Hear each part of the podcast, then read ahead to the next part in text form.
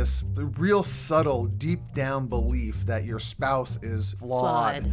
is not good in some way, and you do a really bad job of hiding it. Right. You are a little bit less patient, less forgiving, and you're a little bit more critical, you're a little bit more correcting. And that criticism just validates those feelings that you have Over about your over. spouse Yeah. that they're flawed, that they're not, that they're not good enough. Welcome to the Secure Marriage Podcast, where we believe it's possible to fight less, feel understood, and enjoy a deeper connection with your spouse. We're your hosts, Paul and Shannon Elmore, and on today's episode, correcting and criticizing the two things proven to ruin your marriage. hello, hello, hello, I'm talking. Can you hear me? It looks like we can hear you. Can you talk and talking to that? I can hear you. Can you hear me? I can. Do I look good? You look great. Do I sound good? You sound sexy.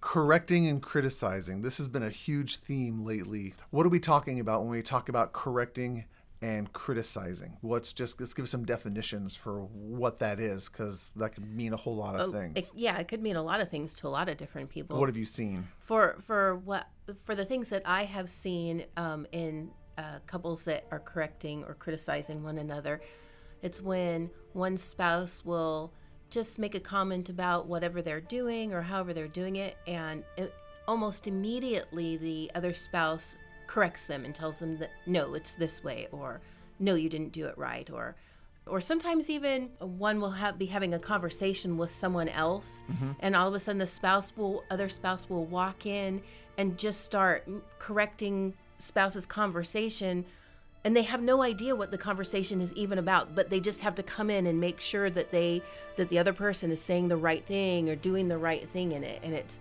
it's really really destructive Why? What? What is it? What? What do you see happen for the person who's being corrected? Well, I I see um, one of the big things is there's this sense of nothing I do is right, and I think after time, if this goes on after time, it also just erodes the the person's uh, belief in their own abilities of well, I'm not smart enough, or I, I never do things the way they're supposed to be done. Or even if a mistake is made, they automatically assume that they're the ones that did it. Right. And that's that's just very toxic in a re- they start to they start to doubt their own uh, sense of credibility or, or confidence. It erodes a person's core. I've seen this a lot in my office with couples who sit on my couch and have conversations with me where someone will simply be conveying a story. Here's how here's the experience that I had. And you know, on last Tuesday we did this, and the spouse will chime in. No, it wasn't last Tuesday. It was last Tuesday night. Right. It's those little minute details that Yeah. really don't matter in Yeah. the grand scheme of things, but for some reason they have to make it known that you didn't get it exactly correct. And they have a hard time holding their tongue. They have a mm-hmm. hard time letting letting a generality like Tuesday or Tuesday night. I think people that that correct all the time, I I wonder if they're even actually aware that they do it. Most people aren't. And so so the only way that they're going to know that that they're correcting is if a spouse actually stops to take the time and say, "You know you you do this to me an awful lot." How would how would one go about telling their spouse, "Stop correcting me already?" without being hurtful in that sort of a way? Um how did you feel when I told you? How did I feel when you told me? I didn't like it.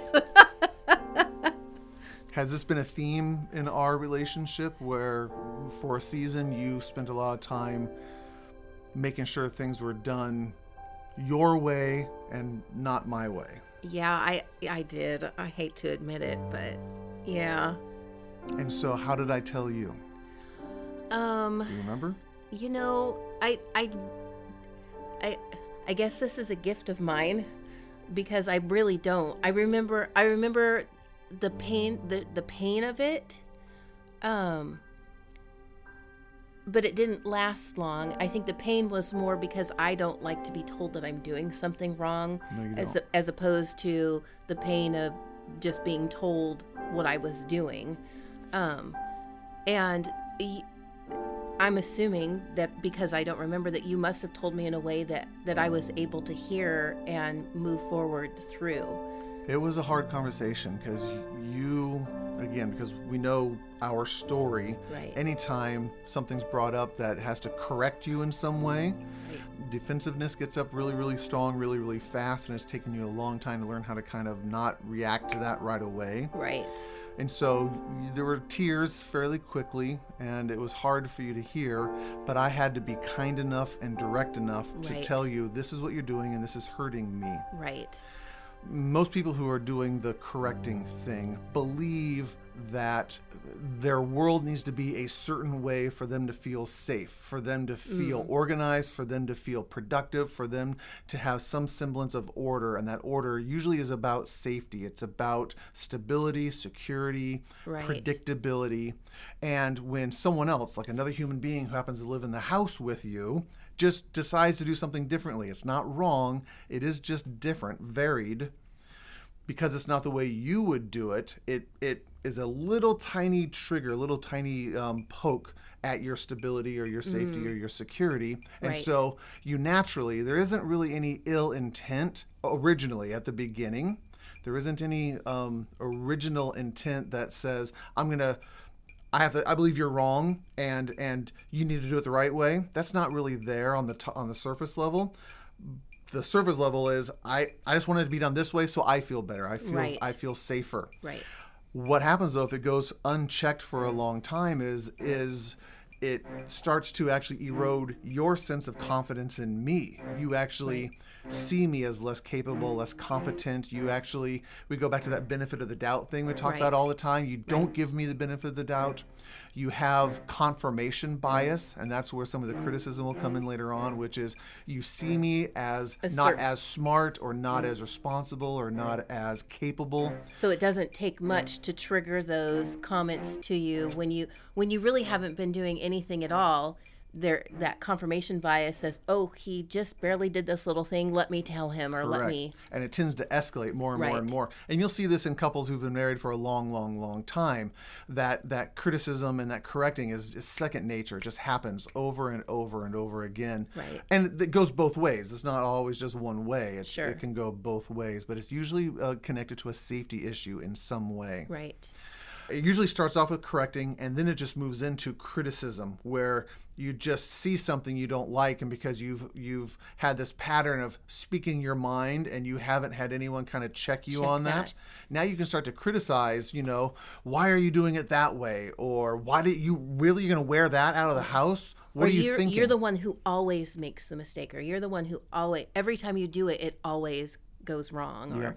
Those Yep. types of things. Usually, the person who is doing the criticizing and the correcting the most has a fairly um, unstable um, self-esteem piece. They are they are insecure. They have a higher level of insecurity. Now, again, two people can have high levels of insecurity.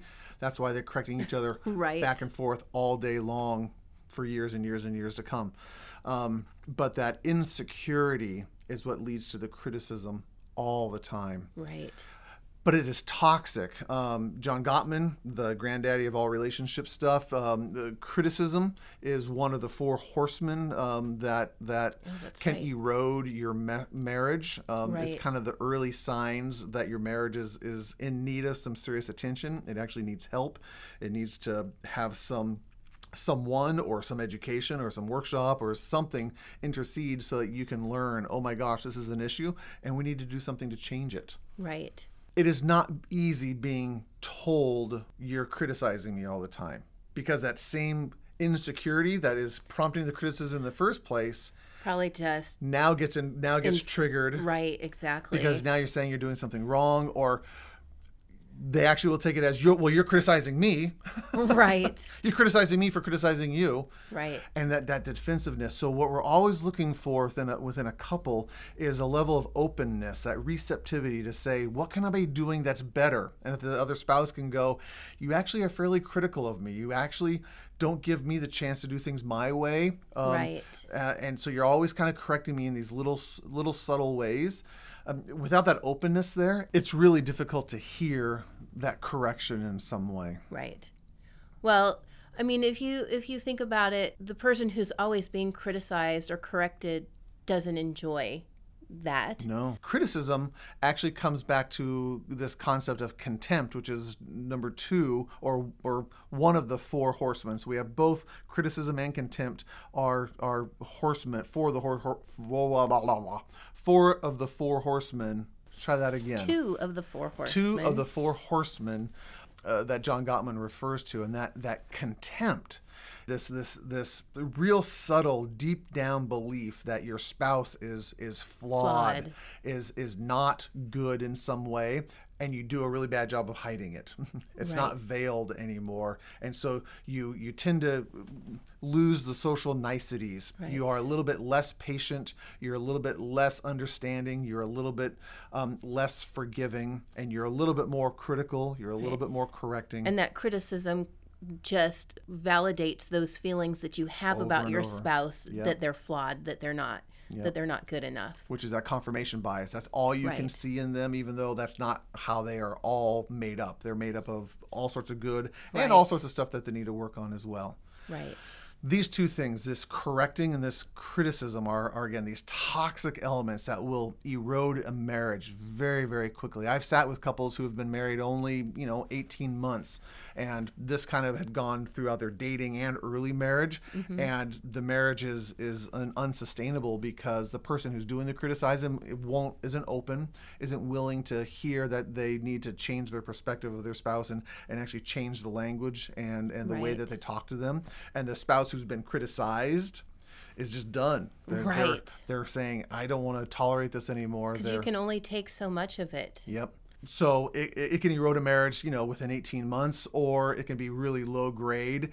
And after 30, 40, 50 years of a marriage, it can be that toxic element where you see you see these older couples who are, are in essence roommates. They they just t- tolerate each other, but there's very little love Right. between each other. There's very little compassion. There's very little kindness and respect, um, and they just basically live as roommates, even though Right. they're technically married. Right. And that's not, I would argue, that's not what marriage is supposed to be, whether it's 18 months or 50 right, years. exactly. That's Marriage- not what you want it to be. After being married 20, 30, 40 mm. years, you should have a much more connected, much deeper, much more loving relationship than when you were first married. Absolutely. That's how we're designed. That's I mean, that's the wonderful thing about marriage. That's Yeah. what you have to look forward to. you should know that your spouse is your biggest fan. They're the one exactly. who sees the best in you, Right. not the worst in you. Right.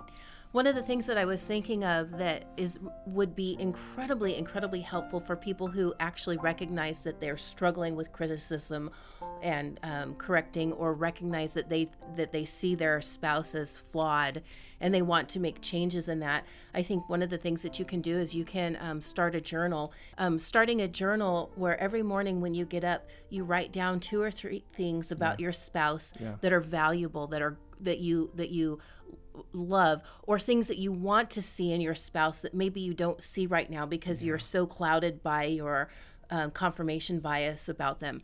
I did this with, um, I started a thankfulness uh, gratitude journal because I was just having negative focus about everything and I was really struggling.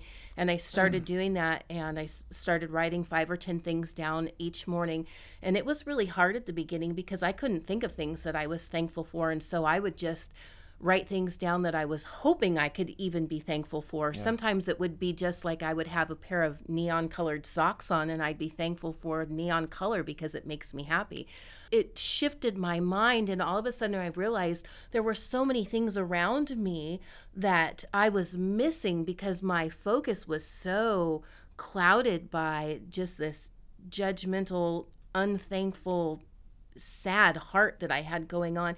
And I told I remember telling you, man, I didn't realize how much stuff around me that I was missing out on. Yeah.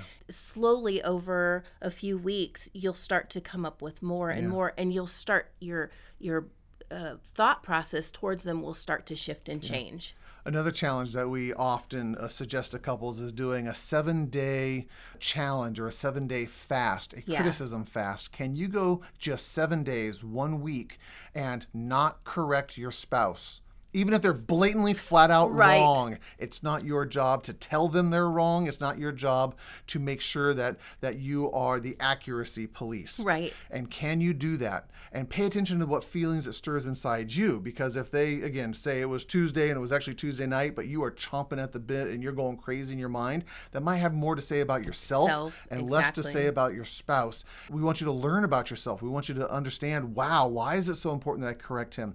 What what feelings does that cause in me? Um, what am i trying to accomplish? So a- Right. just a seven day uh, we call it call it a, a The, double C challenge. the double C challenge, which always sounds a little odd to me. like the double D challenge, but that's a whole different thing. Um, the double C challenge, which is the uh, again correcting a criticism challenge, and if Right. you can remove that from your your vocabulary with your spouse and see how that goes. If you are going to do that, if you actually decide to do either the gra- gratitude journal like Shannon talked about or the double C challenge, um, we'd love to know about it. You can actually uh, send us in kind of the results or how it works out for you. You can send an email to paul at securemarriage.com and uh, let us know how it goes. We, we, we want to know if these tools are working for you and, and what benefits you are receiving in your relationship. Right. We also want to give um, more tools to you. So you can go to 5minutemarriagemakeover.com. That's the number 5 minutemarriagemakeover.com. We actually have three free videos that you can watch, and it's going to kind of lay down the foundation of the core things that get in the way of having a, a healthy marriage. Those three videos are going to take you through how to fight less, how to feel understood, and how to enjoy a deeper connection with your spouse. Right. It's all free. Just go and watch and enjoy. Anything else? Nope, I think that's all for today. Thanks for listening to this podcast. We hope you have a good week, and we'll uh, talk to you later. Mm, Bye. Bye bye. Hey, thanks so much for listening to the show this week. If you want to find out how you can build your own secure marriage, go to securemarriage.com. And if you have a chance, subscribe to our show on iTunes or however you get your podcast and leave us a review while you're there. You can also write us at podcast at securemarriage.com or follow us on Facebook. We're Paul and Shannon Elmore, and you've been listening to the Secure Marriage Podcast, where we believe it's possible to fight less, feel understood, and enjoy a deeper connection with your spouse.